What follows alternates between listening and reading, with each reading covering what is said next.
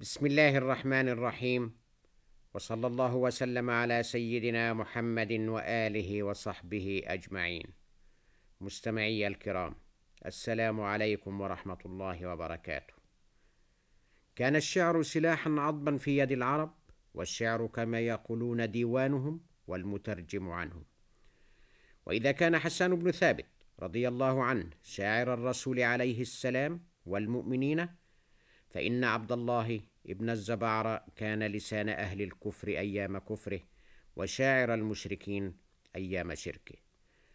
وتزدحم كتب المغازي والسير والتراجم والطبقات بالنقول الكثيرة عنه فإن تكلمت عنه وصفته بأنه كان شديدا على المسلمين.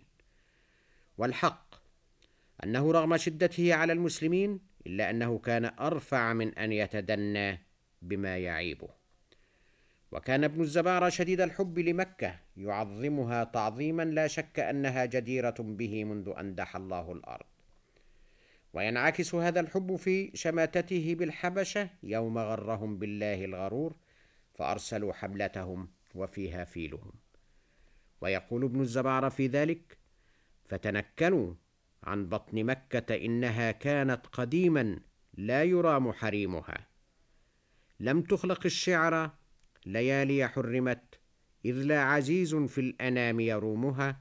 سائل أمير الجيش عنها ما رأى ولسوف ينبي الجاهلين عليمها.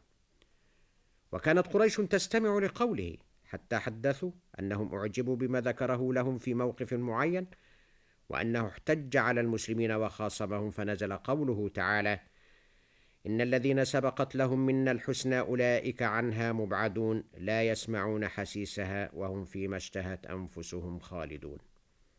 ومواقفه كثيرة في خصومته للمسلمين. حتى إذا كان العام عام الفتح العظيم لمكة ودخل الناس في دين الله أفواجا كان دخول ابن الزبارة الإسلام. ولكنه جاء على صورة غير التي هي مألوفة.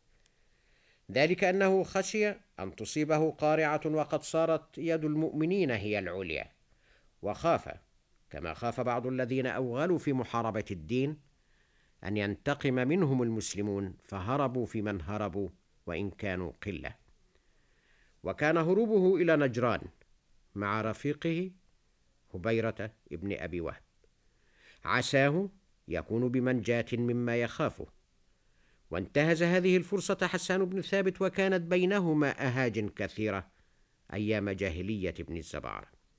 فقال حسان بيتا واحدا قيل لم يزد عليه وهو لا تعدمن رجلا أحلك بغضه نجرانه في عيش أجد لئيم. فرده هذا البيت المفرد إلى الرشد وعزم على الرجوع إلى مكة ليعلن إسلامه. فأنكر عليه هذا رفيقه في رحلته هذه فأجابه ابن الزبارة قائلا على أي شيء؟ أترك ابن عمي وخير الناس وأبرهم. ودخل على الرسول عليه السلام الذي قال لأصحابه حين رآه قادما عليهم هذا ابن الزبعرة ومعه وجه فيه نور الإسلام. فلما وقف عليه قال له السلام عليك يا رسول الله. شهدت أن لا إله إلا الله وأنك عبده ورسوله. لقد عاديتك وأجلبت عليك وركبت الفرس والبعير ومشيت على قدمي في عداوتك ثم هربت منك إلى نجران وأنا لا أريد الا أقرب الإسلام ابدا. ثم أراد الله عز وجل بي منه بخير فألقاه في قلبي وحببه الي فقال له الرسول عليه السلام الحمد لله الذي هداك للإسلام إن الإسلام يجب ما كان قبله. وراح ابن الزبار بعد ذلك يمدح النبي في شعر كثير. قيل ينسخ به ما قد مضى من شعره في كفره وكقوله. إني لمعتذر إليك من التي أسديت إذ أنا في الضلال أهيم. أيام تأمرني بأغوى خطة سهم وتأمرني بها مخزوم. واليوم آمن بالنبي محمد قلبي ومخطئ هذه محروم. فاغفر فدا لك والدي كلاهما وارحم فإنك راحم مرحوم. هكذا كان ابن الزبارة حربا على الإسلام في جاهليته وهكذا صار لسان هداية وصدق في إسلامه.